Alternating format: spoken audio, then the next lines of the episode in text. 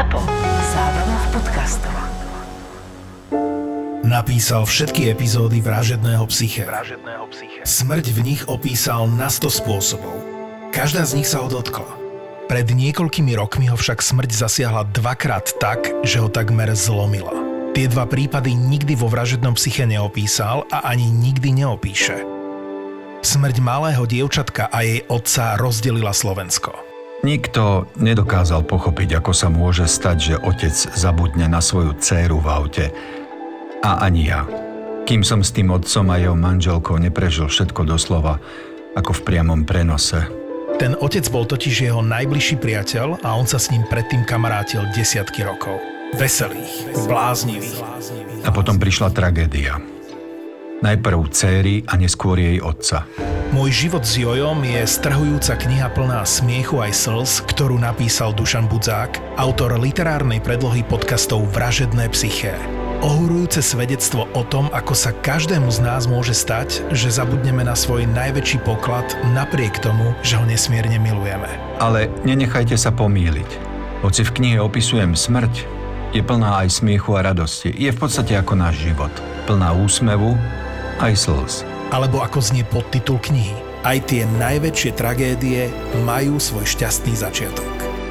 Knihu Môj život s Jojom dostanete v každom kamennom knihkupectve aj knižných e-shopoch, no a link na jeden taký sme vám nechali v popise tejto epizódy.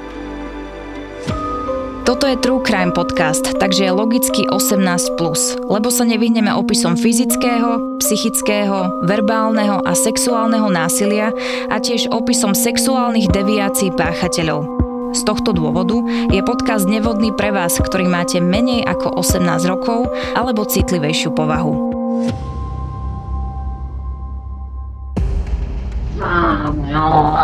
Pre ľudí posadnutých diablom je typické, že používajú neznáme alebo už mŕtve jazyky. Majú výnimočnú až nadľudskú silu. Poznajú veci, udalosti a fakty, o ktorých sa nemali ako dozvedieť. Majú averziu až šialený strach zo svetých predmetov. Svetenej vody, krucifixu alebo z kostola. Ľudia posadnutí diablom si často sami ubližujú, Režú sa, škriabu si kožu až do mesa. Sú agresívni.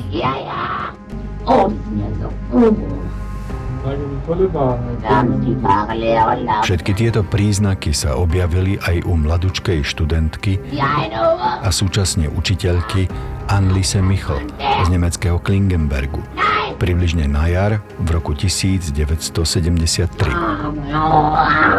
Čo je to exorcizmus a na čo sa používa? Exorcizmus je vyháňanie diabla a používa sa pri ľuďoch posadnutých diablom. A ako vnímaš exorcizmus a príbehy exorcizmu teraz, ako psychiatr? No, ja som liberálny demokrat.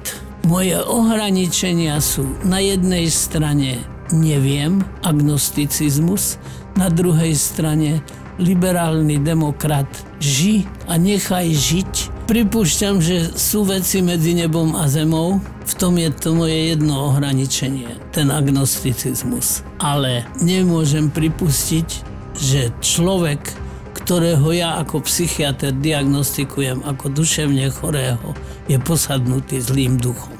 Máš nejaké skúsenosti s tým, že by sa exorcizmus vykonával ešte v dnešnej dobe aj na Slovensku? Nemám také osobné skúsenosti, ale viem sprostredkovanie, že sa také niečo už udialo.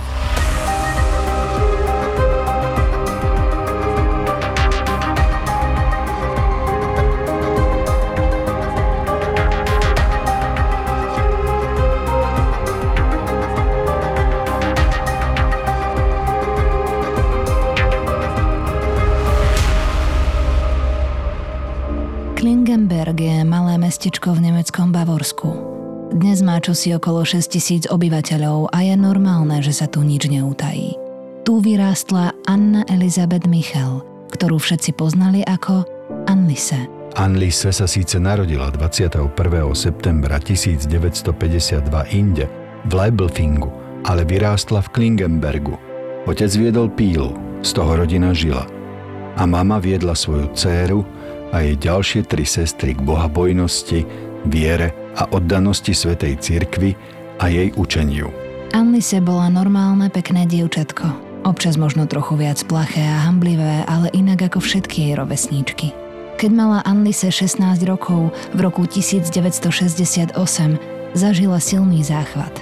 Dostala paralizujúce krče a lekári jej následne diagnostikovali epilepsiu temporálneho laloku. Čo si máme predstaviť pod touto diagnózou, respektíve epilepsiou temporálneho laloku?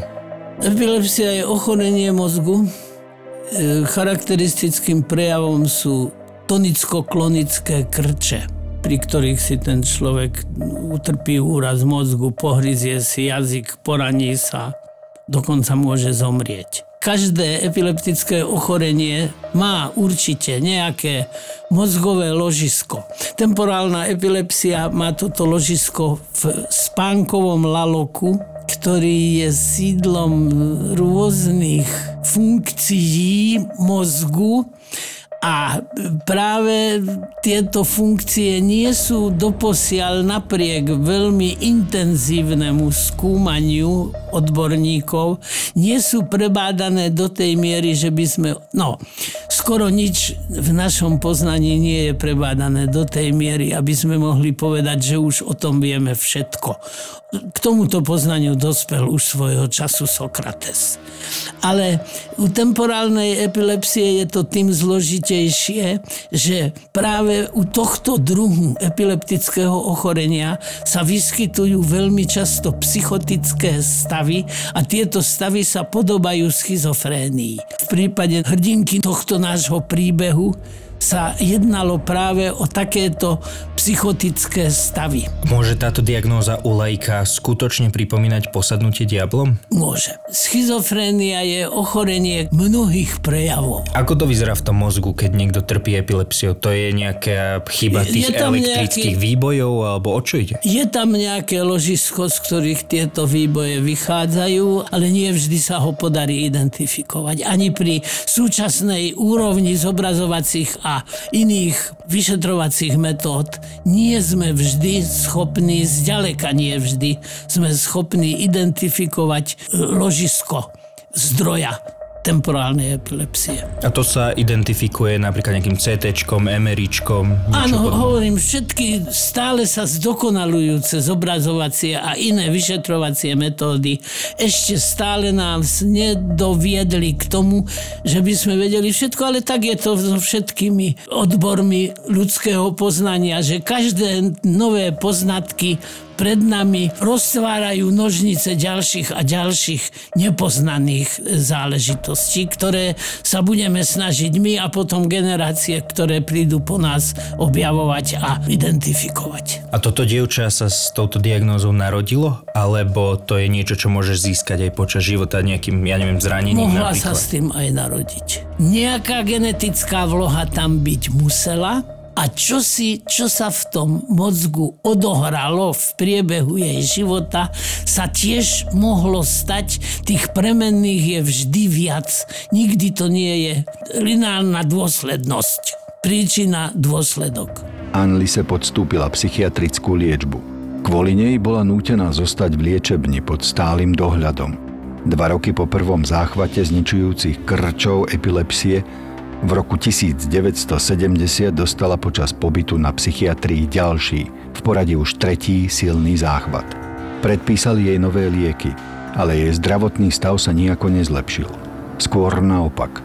Začala hovoriť, že často vidí niečo, čo opisovala ako diabolské tváre. Tie videla najskôr namiesto tvári ľudí okolo seba, v tvárach ošetrovateľov alebo ľudí z rodiny, ktorí ju prišli navštíviť. Lenže postupom času sa jej tieto, ako to sama nazvala, démonické tváre začali zjavovať sami od seba, aj bez toho, aby pri nej niekto bol.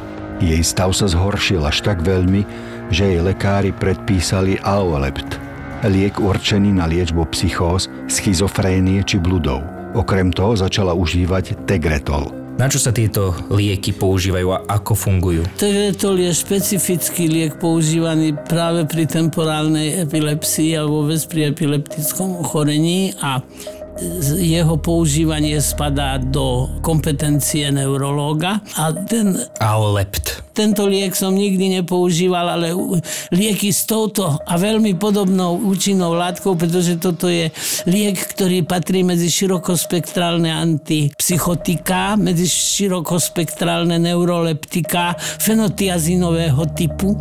Tie sa používali v 70. rokoch, ešte sme v tom čase. Atypické antipsychotika, ktoré sa používajú teraz a ktorých účinnosť je mnoho, mnoho, mnoho násobne vyššia, dokážu pacienta dostať do stavu sociálne priateľnej existencie. V čase, keď sa toto odohrávalo, keď sa používali fenotiazinové preparáty, z ktorých úplne prvopôvodný bol chlorpromazín, ja už keď som e, začal robiť v psychiatrii, tak tento liek nám k dispozícii bol.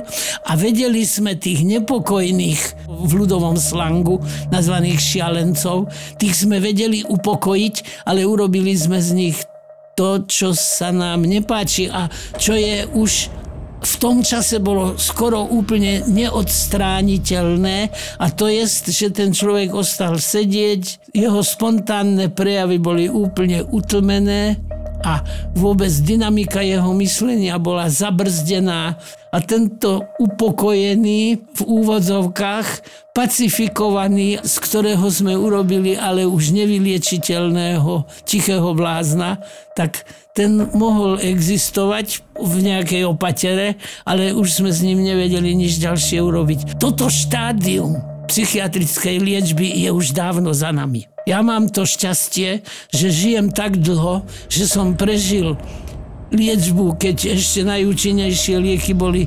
elektrokonvulzie stredovekým spôsobom vykonávané a inzulínové šoky, kde bol stále ohrozený život pacienta a cez e, širokospektrálne antipsychotika a cez tzv. incizívne e, antipsychotika, ktoré už dokázali aj negatívne psychiatrické prejavy ovplyvniť až po dnešnú dobu, kedy máme k dispozícii veľmi široké spektrum tzv. atypických antipsychotik, ktoré skutočne dokážu u veľkého zďaleka zanedbateľného percenta psychotikov dosiahnuť určitú sociálnu úpravu, až sociálne vyliečenie, že ten človek môže sociálne priateľne existovať. A takýto osud, teda osud tichého blázna v úvodzovkách, to čakalo aj ju? Nie. Ju sa nepodarilo ani takýmito liekmi spacifikovať a to sa tiež stávalo a teraz poviem niečo, z čoho nemám vôbec radosť. Ani dnes sa nám nepodarí každého psychotického pacienta ovplyvniť do tej miery, že by sme boli aspoň čiastočne so svojím výkonom uspokojení. Takže toto bol prípad e, hrdinky nášho príbehu a to, že ona bola považovaná za posadnutú diablom, tak tam tých premenných bolo samozrejme viac. Mal si niekedy pacienta, ktorý mal také blúdy, také halucinácie, že sám si sa cítil vystrašený z toho, čo ti rozpráva? Alebo či nebol nejaký pacient tvoj, lebo oni ti popisujú, že aké majú teda halucinácie, aké sú tie ich blúdy a v čom spočívajú. Či boli nejaké také blúdy u niekoho sa vyskytujúce, ktoré, kvôli ktorým si zapochyboval o tom, že či fakt neexistuje niečo medzi nebom a zemou. Nie, nie, za pochybovanie to vylúčime, pretože skutočne ja verím tomu, že duševné choroby sú choroby mozgu. Toto bolo veľmi intenzívne zdôrazňované za komunizmu, pretože komunisti boli odporcovia akékoľvek religiozity. Ja som sa v tom čase religióznych ľudí zastával a bol som na ich strane, ale nikdy som neupadol do toho extrému, že by som pripustil, že existuje aj iný dôvod duševnej choroby, než ochorenie mozgu, napríklad posadnutosť diablom. Liečba však nebola úspešná. Vizuálne halucinácie po nasadení nových liekov ustúpili. Neustúpila však epilepsia ani ďalšie ťažko vysvetliteľné stavy. V roku 1973 začala Anlise pociťovať depresiu. Mala halucinácie pri modlitbách a stiažovala sa, že pri nich počuje hlasy, ktoré jej hovoria, že je prekliata a zhenie v pekle. Stále viac začala hľadať riešenia a útechu vo viere. Všetok voľný čas venovala modleniu. Jej stav sa však aj napriek tomu začal rapídne zhoršovať. Lekári si to nevedeli vysvetliť. Tak ako Aniny rodičia – tiež silne nábožensky orientovaní. Postupne spolu s Anlise začali veriť, že nešťastie, ktoré ich všetkých postihlo, nemôže byť z tohto sveta a že Anlise je zrejme posadnutá diablom. Ich dcéra sa rozhodla s démonmi bojovať. Navštívila San Damiano. Na toto pútnické miesto ju sprevádzal rodinný priateľ. Keď si všimol, že Anna nie je schopná prejsť okolo kríža a odmietla piť vodu zo svetého prameňa, Dospel tiež k názoru, že je Anlise posadnutá démonom. Modlitby nezaberali a Anlise bola zúfalá. Rozhodla sa preto, že požiada o pomoc katolícku církev. Chcela podstúpiť obrad na vyhnanie diabla zo svojho tela. Súhlas na také niečo sa udeľuje, ak človek striktne splňa kritériá, podľa ktorých je zrejmé, že ho ovládajú démoni. Intenzívny odpor k náboženským a svetým predmetom, ktorý sa prejavoval u Anlise, je považovaný za jeden z dôležitých príznakov. Cierkev však jej oficiálnu žiadosť o exorcizmus odmietla a odporúčila jej, aby pokračovala v tradičnej medicínskej liečbe. Súčasne s tým dala vedieť nešťastnej dievčine a jej rodine, že na exorcizmus je potrebné povolenie biskupa. Ako vnímaš prístup cirkvi a pomerne náročné podmienky na uznanie, že v nejakom prípade ide o posadnutie. Neodvážim sa súhlasiť s tým, že môže existovať zázrak, že môže existovať posadnutosť diablom. Duševné choroby sú choroby mozgu. Boli považované veľmi dlho v stredoveku za posadnutosť diablom, pretože iné vysvetlenie ani medicínska veda pre ne nemala. Ako možno vysvetliť vysvetliť napríklad ten jej strach z práve z náboženských predmetov, že sa bála tej svetenej vody, bála sa krucifixu, tie jej prejavy, keby som ju vyšetril a keby som tu jej psychopatológiu popisoval skutočne na základe toho, čo som u nej videl, vyšetril a prešetril za pomoci v tom čase dostupných vyšetrovacích metód, tak by som k tomu vedel povedať niečo bližšieho, tak to môžem len povedať, že to boli religiózne blúdy, ktoré sa odvíjali a boli pospájané a poprepletané s religióznymi rôznymi halucinatórnymi prežitkami. Telesný aj duševný stav Anlise sa stále zhoršoval. Najprv sporadicky, ale potom čoraz častejšie si začala sama ubližovať. Útočila na ošetrovateľov aj svojich príbuzných. Najčastejšie ich surovo pohrízla. Správala sa veľmi čudne. Jedla chrobáky, ktoré zablúdili do jej izby. Močila na dlášku a potom to, čo vymočila, lízala zo zeme. Vydávala zvuky ako divé zviera, aby sa v zápetí všetko vytratilo a Anlice sa zrazu chovala takmer úplne normálne. V takých okamihoch presvedčila Anlise samú seba, že všetko sa deje kvôli jej hriechom, že je to trest a ona musí svoje hriechy odčiniť. Rozhodla sa preto, že bude spávať na holej kamennej podlahe. Vo fázach relatívneho pokoja mohla odísť Anlise z liečebne a pokračovať v ambulantnej liečbe doma – tak sa jej po troškách podarilo ukončiť strednú školu a dokonca úspešne zložila aj príjmacie skúšky na univerzitu vo Würzburgu. Jej stav sa však opäť začal zhoršovať a tak prednášky na univerzite navštevovala skôr sporadicky. Ani po piatich rokoch liečenia a vystriedaní rôznych liekov nedošlo u Anlise k výraznejšiemu zlepšeniu.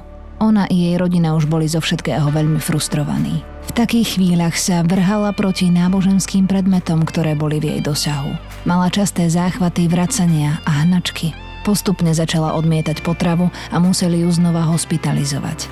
Agresívne správanie u nej však postúpilo natoľko, že ju museli pripútať na lôžko a utlmovať sedatívami. Poďme si prebrať tie jednotlivé symptómy. Mňa najviac zaujalo práve to, ako sa tieto úplne že hrozné stavy, kedy bola jak zdivočelé zviera doslovne, tak ju vlastne popisujú aj svetkovia sa striedali s e, stavmi úplne relatívnej normality. Toto by som pripísal špecifickej kombinácii temporálnej epilepsie so schizofrénií podobnou psychotickou psychopatológiou tu tie prejavy temporálnej epilepsie sa nemuseli manifestovať vždy krčovitými stavmi, ale mohli sa prejaviť napríklad aj tým, že u hrdinky nášho príbehu došlo k zmierneniu psychotickej symptomatológie a dokonca k takej úprave, že bola schopná zmaturovať a prijať sa na vysokú školu a dokonca navštevovať prednášky. Tento vzťah medzi temporálnou epilepsiou a schizofréniou stále, ako som už na začiatku pripomenul, nie je stále doriešený a ja som si preštudoval dostupnú jednak literatúru, jednak zdroje na internete a dospel som k názoru, že ešte ani tí najrenomovanejší odborníci nie sú si celkom na čistom, aký tento vzťah je. A práve tá bizarnosť celého priebehu a všetkej psychopatológie môže byť práve spôsobená touto nie celkom obvyklou, ale zase nie až tak zriedkavou kombináciou. Temporálna epilepsia, schizofrénii podobné psychotické ataky.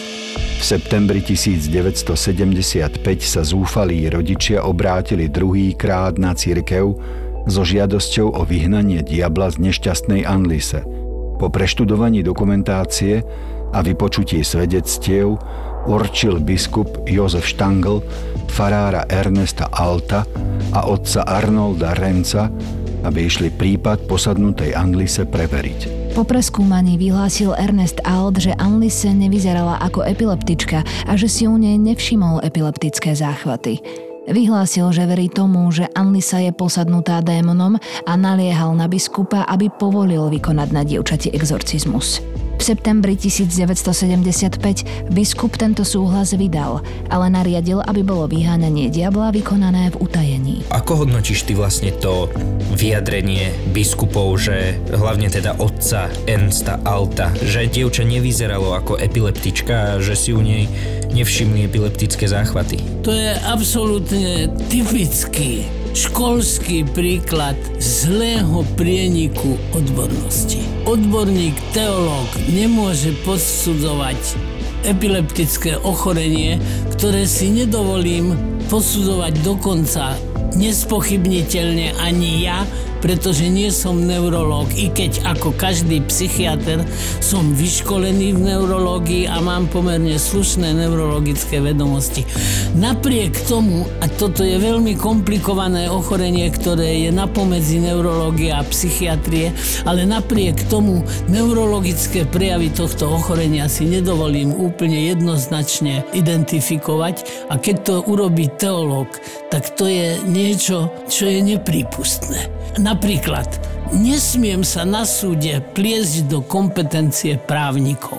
Hoci som súdny znalec od roku 1973 a každý ma považuje za v právnej vede veľmi vzdelaného lajka, ale moje kompetencie sú ohraničené určitou červenou čiarou. Takisto ako červenou čiarou sú ohraničené kompetencie teológa pri posudzovaní, či niekto vyzerá ako epileptik alebo nevyzerá ako epileptik. Prejavmi epilepsie nie sú len tonicko-klonické krče, ale aj spústa iných prejavov, o ktorých ja viem toho dosť a keby som ich tu chcel všetky vymenovať a venovať sa im a nejak ich špecifikovať a detailne rozoberať, tak by sme tu boli do rána. Toto nemôže posudzovať teológ v žiadnom prípade. Ja nemám kompetenciu posúdiť príčetnosť, zmenšenú príčetnosť či nepríčetnosť svojho klienta na súde.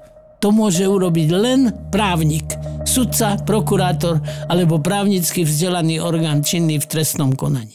Prvý rituál sa uskutočnil 24. septembra 1975. Výsledok bol nejasný a Anlise začala hovoriť o mučeníckej smrti, ktorou by sa odčinila zblúdenosť vtedajšej mládeže a odpadlíckých kňazov modernej cirkvy – Anlise požiadala rodičov, aby sa prestali radiť s lekármi. Spoľahli sa len na exorcistické obrady a aby si ju už nechali doma. Vyháňanie diabla z Anlise pokračovalo ďalších 10 mesiacov. V jedno- alebo dvojtýždňových intervaloch vykonali na Anlise spolu 67 exorcistických rituálov. Každý trval až 4 hodiny. Počas nich sa malo prejaviť 7 rôznych démonov, vrátane Lucifera a Beliala. Počas obradov mala vtedy už vedchá Anlise prejavovať takú nadľudskú silu, že na to, aby ju znehybnili, muselo proti nej zasiahnuť naraz niekoľko mocných mužov. Počas dlhých obradov robili fotografie, nakrúcali video a zvukové záznamy. Anlise hovorila zmeneným, strašidelným hlasom, aký normálne nebola schopná zo seba dostať. Rozprávala rôznymi jazykmi. Namiesto nemčiny, vrčiac až kriekajúc, rozprávala po latinsky, po grécky, znela aramejčina a ďalšie staroveké jazyky, ktoré sa už nepoužívajú. V 9. a 10. mesiac exorcistických obradov prestala Anlise postupne jesť a piť. Tvrdila, že je v tom bránia démoni. Jej telo slablo. Prispeli k tomu početné zranenia, keď si sama ubližovala. Vo svetlých chvíľach sa Anlise utiekala k úpenlivým modlitbám. Klačala na zemi, až sa jej z toho zapálili rany na kolenách. Neskôr sa ukázalo, že kolená mala už zlomené. V desiatý mesiac pretrvávajúceho vyháňania diabla požiadala Anlise kňazov exorcistov, aby sa obrady ukončili. Tvrdila, že mala vidinu, v ktorej jej panna Mária prikázala niesť si svoj kríž a znášať svoj údel. O polnoci 1. júla 1976 Anlise Michel zomrela. V čase smrti vážila iba 30 kilogramov. Pitevná správa uviedla ako príčinu smrti ťažkú podvýživu a dehydratáciu ako následok 10-mesačného vyhľadovania počas obradov exorcizmu. Samozrejme, že zomrela na dehydratáciu a vyhľadovanie. Absolutný rozvrat metabolizmu, ktorý bol dosiahnutý odmietaním potravy, nedonútením ju prijímať potravu parenterálnym napríklad, alebo akýmkoľvek iným spôsobom. No a tie cudzie jazyky, tak mal som priateľa, ktorému meno darujem, ale ktorý po mozgovej porážke začal hovoriť nemecky. Niekedy v minulosti sa vedel dohovoriť nemčinou, potom dlho nemecky nehovoril vôbec a po mozgovej porážke, po cievnej mozgovej príhode hovoril nemecky. Ona sa asi pravdepodobne na univerzite niektoré tie cudzie jazyky, ktoré tu boli spomínané, učila. Ja som sa učil latinčinu, takže Keby som dostal mozgovú príhodu, možno by som začal hovoriť latinsky. A čo tá aramejčina? Neviem. Tie zdroje tiež nemusia byť celkom 100% presné. Ja neviem, no nejaká hebrejčina aramejčina. Neviem, neodvážim sa toto hodnotiť, ale latina a gréčtina a hebrejčina to by som bral ako počas univerzitného štúdia sa s týmito jazykmi stretla, nejaké stopy tam v mozgu ostali a tým dianím, ktoré sa v mozgu odohrávalo, tak mohli tieto stopy byť práve odhalené a odkryté a mohla rozprávať aj, aj týmito rečami. Pochybujem, že nejaké plynné diskusie v nich viedla. Latinsky na ňu mohli hovoriť aj v rámci tých obradov samotných exorcistických. Dokonca tie, áno, áno, latina, latinské frázy sa mohli, pretože katolícky klérus je v latinčine dodnes teda aj na našom území a v Nemecku určite zbehli. Takže mohli sa tieto dostať do jej mozgu a to učenie v takomto stave prebieha takým spôsobom, že my to celkom dobre nevieme, že akým. Všetko je vysvetliteľné prirodzenými, prírodnými, nenarušenými zákonmi, zázrakom nedotknutými. Neverím v zázraky. A čo ten neludský, až démonický, ako to popisovali, hlas? To je vlastne hlas, ktorý bol počuť aj na nahrávkach? Môže to byť zmenený hlas. Nakoniec e, psychotici hovoria niekedy zmeneným hlasom. Po Aninej smrti bolo nariadené vyšetrovanie celého prípadu vyháňania diabla z jej tela. Prokurátor trval na tom, že smrti sa dalo predísť a v roku 1976 obvinil otca Jozefa Michla, matku Anne Michlovú a oboch kňazov zo zabitia z nedbanlivosti. Lekári dosvedčili, že Anlise Michl nebola posadnutá.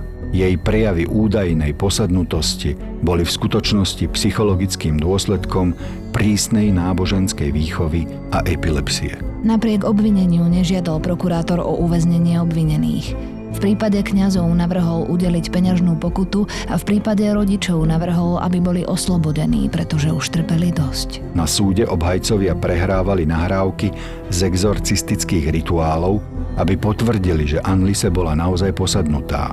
Obaja kňazi, ktorí exorcizmus na nebohej dievčine vykonávali, tvrdili, že počas rituálov sa sami démoni identifikovali. Kňazi vyhlásili, že nakoniec bola Anlise oslobodená od démonov a že sa to tesne pred jej smrťou podarilo vďaka ich exorcizmu. O niekoľko rokov neskôr nemeckí biskupy tvrdenie o tom, že Anlise bola posadnutá démonmi, odvolali. Do akej miery myslíš, že sa fakt, že vyrastala v tak silne nábožensky založenej rodine, uh, podpísal na prejavoch, ktoré ona v rámci svojho ochorenia zažívala? Prostredie, v ktorom neskorší psychotik vyrastá, samozrejme jednou z premenných, ktoré ovplyvňujú psychopatológiu.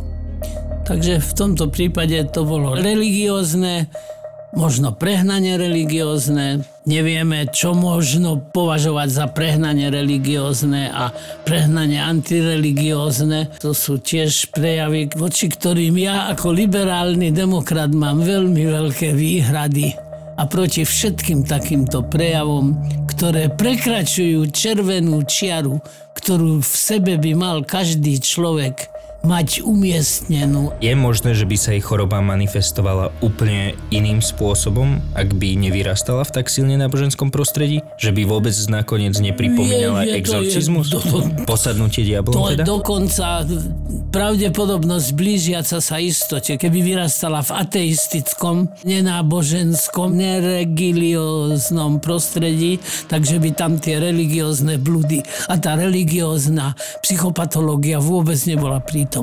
Dalo by sa povedať, že je to skoro isté. V čase procesu boli rodičia Anlise stále presvedčení, že bola posadnutá, ale nebola žiaľ od nich oslobodená. Rodičia nariadili aj exumáciu tela svojej céry z hrobu potom, čo im istá mníška povedala, že mala víziu, že telo ich céry je stále neporušené a to je dôkaz o posadnutosti. Exumácia, ktorá sa napokon uskutočnila, preukázala podľa úradov normálny telesný úpadok Anlisiných pozostatkov. Exumácie sa vtedy zúčastnili stovky zvedavých divákov. Rozsudok o tom, že nakoniec nikto nebol za smrť vinný, najprv vyvolával obavy, že dôjde k ďalším pokusom o exorcizmus a možno aj s nešťastným koncom. Skúsení pozorovatelia sa však väčšinou zhodli, že efekt bol nakoniec opačný. Už len vznesenie obvinenia zo zabitia z nedbanlivosti proti kňazom a rodičom vyvolalo zmeny a väčšiu opatrnosť. Biskup Jozef Štangl z Würzburgu sa vyjadril, že v budúcnosti schváli exorcizmus len vtedy, ak bude posadnutá osoba súhlasiť s prítomnosťou lekára počas rituálu. Biskup však tvrdil, že všetky jeho činy boli v súlade s cirkevným právom. To, že nakoniec nebol obvinený z toho, že schválil a nariadil exorcizmus viedlo ku kritike, že súd sa snažil chrániť cirkevnú hierarchiu. Prípad tiež vedie k základným otázkam viery v diabla a toho, kto v konečnom dôsledku stojí za používaním takýchto starovekých obradov. Napríklad prieskum Freiburského inštitútu pre hraničnú psychológiu z roku 1974 zistil, že 63% katolických teológov v Nemecku verí v diabla a v jeho osobnú existenciu. Prieskum verejnej mienky Vickery Organization z roku 1976 však ukázal, že 89% z viac ako 2000 ľudí odpovedalo nie na otázku, či existuje diabol a či existuje vo forme bytosti. Nemecká tlačová agentúra v roku 1976 urobila prieskum aj u biskupov v 22 katolických okresoch, aby zistila, či sa ešte stále praktizuje exorcizmus. Tri okresy odpovedali áno. Würzburg, Augsburg a Passau. Všetky tri v Bavorsku. Čo si ty myslíš o tomto No, rozsudku pre... Tak tí kňazi, ktorí zasahovali naprosto nekompetentným spôsobom do právomoci medicíny. Ešte raz hovorím, Pri temporálnej epilepsii by som veľmi úzko spolupracoval s neurológom a možno by som sa radil s literatúrou. Tak ako to robím celý život. V žiadnom prípade by som sa ale neodvážil sám, úplne sám, bez akejkoľvek konzultácie a pomoci túto komplikovanú záležitosť riešiť. Ale v každom prípade by som si veľmi veľký pozor dal na to, aby moje diagnostické závery sa blížili skutočnosti, blížili realite a aby moja liečba bola primeraná týmto diagnostickým záverom. Zásah teológa do tejto záležitosti považujem sa úplne nekompetentný a nepriateľný a neprístupný. Musím tak na záver dodať, že je mi toho dievčaťa veľmi lúto to tiež bol dievčat, čo malo celý život ešte pred sebou, mohlo veľa dosiahnuť, mohlo si raz založiť rodinu, takýto mala veľmi smutný osud. Čím som starší, tak tým viac takéto príbehy emocionálnejšie a empatickejšie prežívam. Až mi to už moja predobrá žena, ktorá je, je veľmi ľúto, že to tak prežívam a že som potom z toho smutný a nešťastný, tak mi hovorí, prosím ťa, nerieš, čo nemôžeš riešiť. No. 6. júna 2013 začal horieť dom, v ktorom vyháňali diabla z mladučkej Anlise. Hoci polícia zistila, že išlo o podpaľačstvo, niektorí miestni obyvatelia sa zhodli, že to boli nadprirodzené sily, ktoré požiar založili a dom spálili. Doktor Richard Roth, s ktorým otec Alt konzultoval lekárskú pomoc, údajne počas exorcizmu povedal. Proti diablovi neexistuje injekcia. Anlise.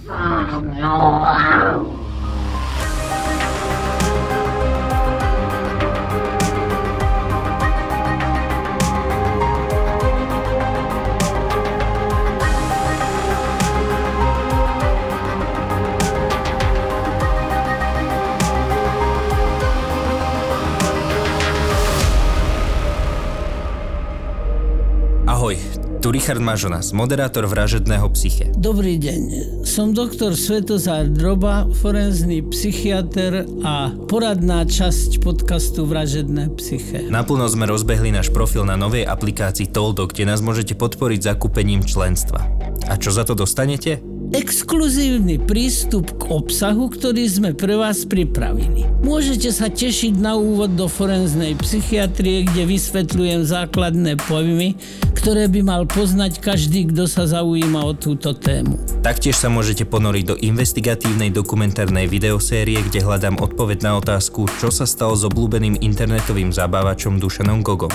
A to nie je všetko. Každý týždeň budete mať prístup k našej debate na kávičke s psychiatrom, kde s Richardom preberáme tri zaujímavé témy zo sveta true crime, histórie, psychiatrie a filozofie.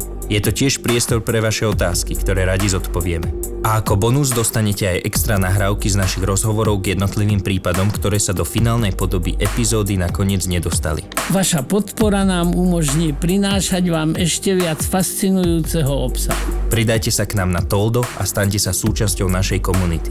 Link nájdete v popise epizódy. Ďakujeme. Uh, wow, uh, čo je toto? Podcast o tom, ako by tento svet mohol byť o niečo lepším, krajším a spravodlivejším. Tak som z toho taká, že mrzutá. Ako Mrzutá. teraz je. Nie, nie, ja nie som mrzutá, ja som nahnevaná teraz. Dobre, Nie, nie, sme o stupeň vyššie, ale ja chcem povedať, že ty si to povedala, že za rovnosť príležitosti, ale to nie je moja pointa. Moja pointa je akoby vyššia hodnota v nastavení priorit človeka a to je spravodlivosť podcast o hľadaní pravdy a skutočných faktov. Unudí tú diskusiu o ženách. Áno, unudí, lebo... Ahoj, lebo... Mali sme ťa rady. Sme. Končíš týmto v tomto podcaste. Ďakujem veľmi pekne. Na budúce teda už bezo mňa. My sa vám ozveme. My sa ozveme. tak si ona hodila do koša celú tvoju prácu teraz a týždňovú. Týždňovú. Veronika Cifrová Ostrihoňová, Simona Bubánová a Mima Letovanec v spoločnom podcaste Žemy. Lebo viete, prečo sme ženy a nie sme ženy? No inak to sa veľa ľudí pýta. No my sme ženy, lebo že my máme k tomu čo povedať. preto sme ženy.